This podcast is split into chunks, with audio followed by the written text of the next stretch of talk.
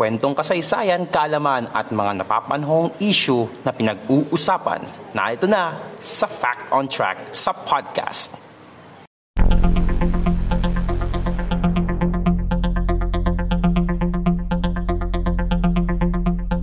Fact on Track sa podcast.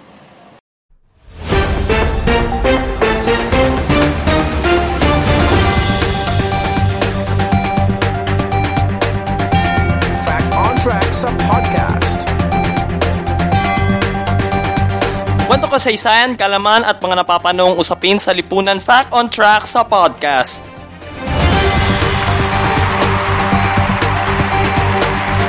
Mapapakinggan niyo po ako sa YouTube, sa aking channel, ang podcast ni Mans. Kung bago po kayo sa aking channel, welcome po kayo and make sure na nakasubscribe po kayo and nakaklik ang notification bell button para po masundan niyo po ang mga susunod na episodes natin ng ating Fact on Track sa podcast. And syempre, mapapakinggan niyo rin po ang episode na ito sa Spotify at sa Anchor app.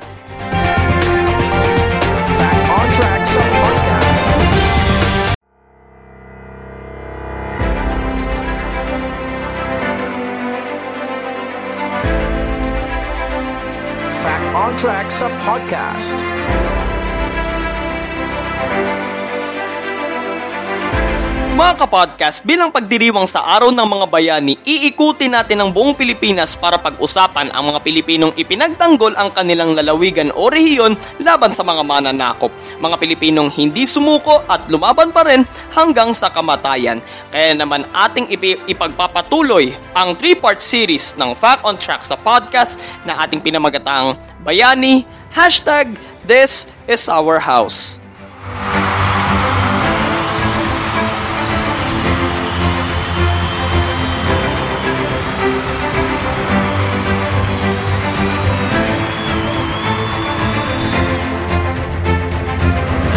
Unang part ng ating serye, pinag-usapan natin ang mga bayani mula sa Luzon, kung paanong pinamunuan ng mag-asawang Diego at Gabriela Silang ang pag-alsa sa Ilocandia, ang pangunguna ni Ramon Magsaysay sa mga gerilya sa Zambales para labanan ng mga Hapon bago niya pasukin ang politika.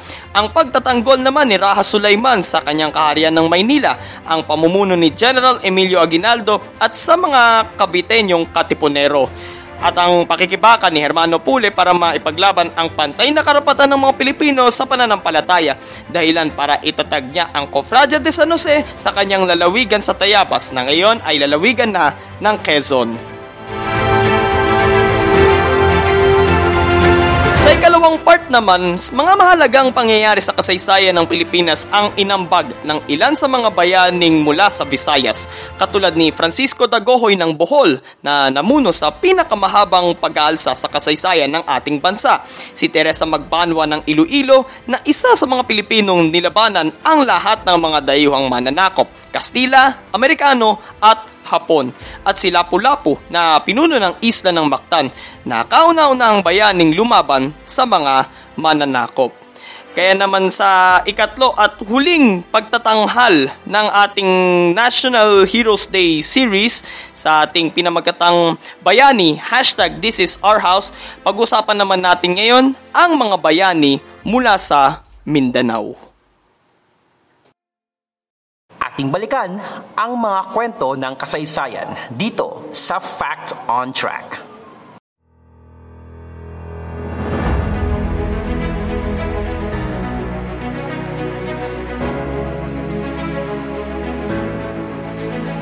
Fact on Track sa podcast.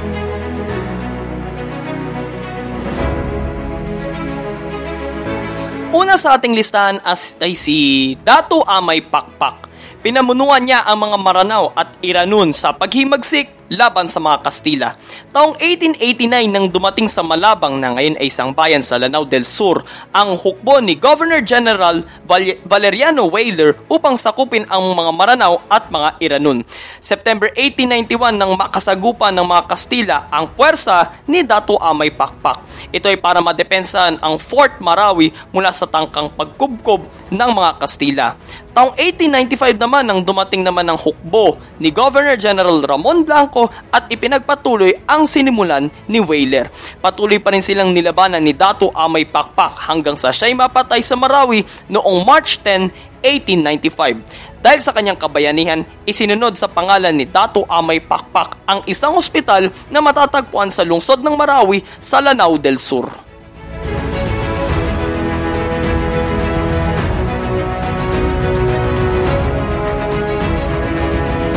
Sunod ay si Datu Ali.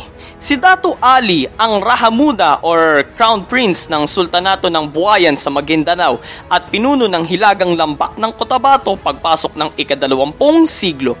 Simula taong 1903, Pinamunuan ni Datu Ali ang pag-alsang kinalalahukan ng 3,000 niyang mga tagasunod laban sa mga Amerikano. Nakipagdigma ang mga Moro ng harapan at kalaunay gumamit na ng guerrilla tactics. Nahirapan ng mga Amerikano na sakupin ang kanyang teritoryo dahil sa husay ng pamumuno at pakikipaglaban ni Datu Ali. Kaya hindi maiwasan ng Amerikanong general at pagiging gobernador general ng Pilipinas na si Leonard Wood ang mapahanga sa katapangan ni Datu Ali. Kaya naman, binalak ng mga Amerikano na makipagkasundo ng pangkapayapaan kay Dato Ali sa pamamagitan ng imam o yung tawag sa priest ng relihiyong Islam na si Sharif Afdal. Subalit hindi ito nagtagumpay. Upang mapilitang sumuko, dinukot ng mga Amerikano ang kanyang kapatid na si Dato Jimbagan sa Fort Saraya. Subalit hindi pa rin natinag ang matapang na si Dato Ali. Dahil sa kanyang pagtangging sumuko at para na rin makakilos ang mga Amerikano, kinumbinsi ni Dato Piang ang mga kapwa niya Datu na tumiwalag na kay Datu Ali. Bilang negosyador, si Sharif Afdal ang nagbigay ng impormasyon kay Datu Piang tungkol sa kinaroroonan ni Datu Ali na ipinasa naman ni Datu Piang sa mga Amerikano.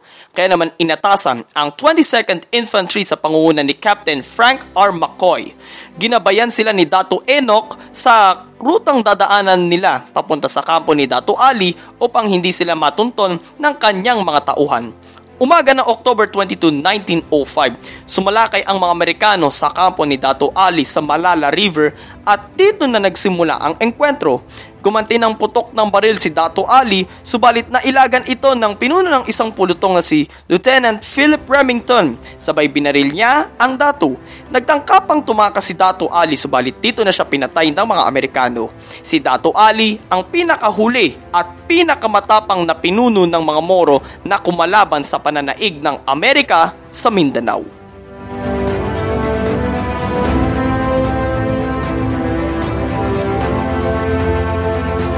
Sunod ay si General Vicente Alvarez. Una munang naging segundo opisyal mayor o kanang kanamay kanang kamay ng Gobernador General ang Zamboanguenyong si Vicente Alvarez. Taong 1892 habang nanunungkulan sa pamahalang Kastila ay sumapi si Alvarez sa Katipunan. Ginamit niya ang kanyang posisyon upang ang mga impormasyon mula sa pamahalan ay maibigay niya sa Katipunan. Subalit nang sumiklab ang himagsikan noong 1896, dito natuklasan ng mga Kastila na siya ay kasapi ng Katipunan. Kaya naman bilang parusa ay ipinadala siya sa Sulu para ayusin ang sigalot sa Sultan Senato. Taong 1898 nang matagumpay niyang inayos ito at kinilala ng bagong sultan ng Sulu ang nagawang tulong ni Alvarez. Kaya naman bilang gantimpala, ginawaran siya ng titulong Datu Tumanggong o Royal Marshal of Camp. Siya ang unang kristyanong ginawaran nito. Bukod pa, ibinagay rin sa kanya ang pamamahala sa Basilan at Zamboanga. Taong 1898 rin nang simulan ng kanyang hukbo ang paghimagsik sa Zamboanga. Dito ay nakuha, nakuha niya ang buong rehiyon maliban sa mga daungan sa lungsod ng Zamboanga at ang Fort Pilar, ang pinakamalakas na tanggulan ng mga Kastila sa rehiyon. Dahil dito ay hinirang siya ni General Emilio Aguinaldo na gobernador ng Zamboanga at Basilan. April 7, 1898, na-hijack ng hukbo ni Alvarez ang mga bapor pandigma ng Espanya sa Basilan Strait. April 27, 1899, dito naman sila nagpang-abot ng puwersa ni Governor General Diego de los Rios hanggang sa makubkub na ng kanyang puwersa ang Fort Pilar at pinuwersang sumuko ang huling gobernador general noong May 18, 1899. Bilang tanda ng pagsuko, isinuko rin ni De Los Rios kay Alvarez ang kanyang sable. Ito yung espada na yung hawakan ay parang hugis letter D. Dito na nagwakas ang pananaig ng pamahalang kolonyal ng Espanya sa Pilipinas sa loob ng 333 taon. Dahil sa kanyang tagumpay na mabawi ang Zamboanga at Basilan, binigyan siya ng ranggong general ng Philippine Revolutionary Forces ni Pangulong Aguinaldo sa pamamagitan ng kanyang mensahe na dinala ng kanyang pinsan na si General Baldomero nang magpunta ito sa Zamboanga.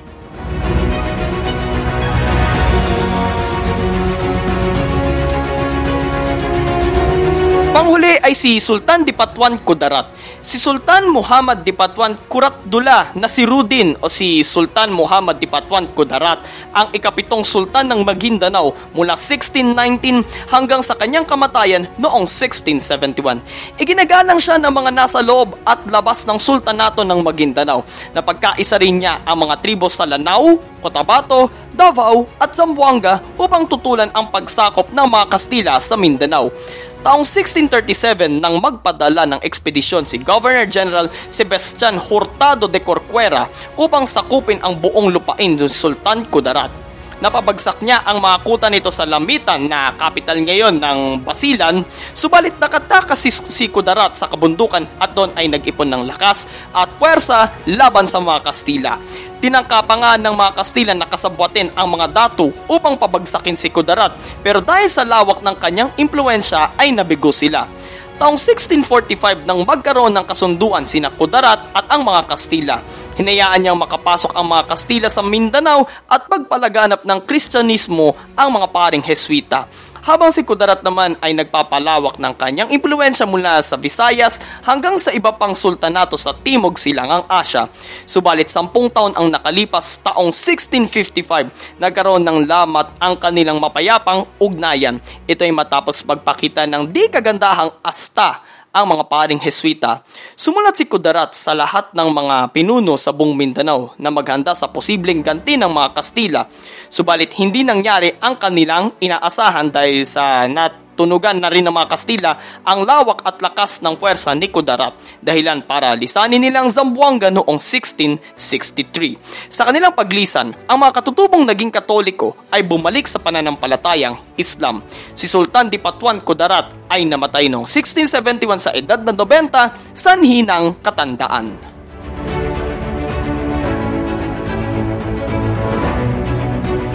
Fact on Track sa podcast.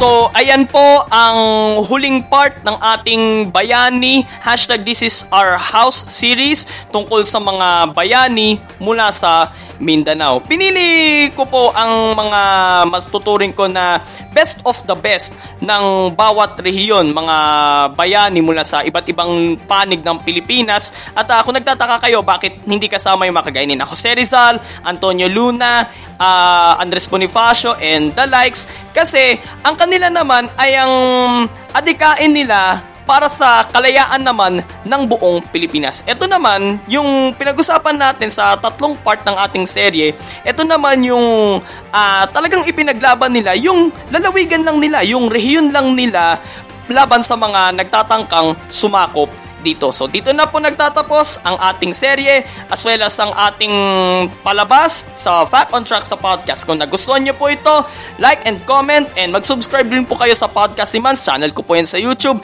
And don't forget to click the bell button. Mapapakinggan niyo rin po ang episode na ito sa Spotify at sa Anchor app. Available po ang Anchor app sa Google Play Store at sa Apple App Store. Ito po si Mans at ito ang Fact on Track sa podcast. God bless everyone. God bless the Philippines. Purihin po ang Panginoon. Stay safe everyone. Stay at home. Mabuhay ang Pilipinas.